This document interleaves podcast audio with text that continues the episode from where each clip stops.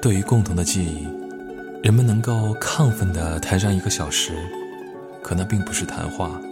而是原本孤立着的怀旧之情，找到了可以宣泄的对象，然后开始持久的郁闷在心中的独白而已。在各自独白的过程中，人们会突然发现，彼此之间并没有任何的共同话题，像是被阻隔在了没有桥梁的断崖两岸。嗯，于是，当他们忍受不了长时间的沉默时，就再次让话题回到往昔。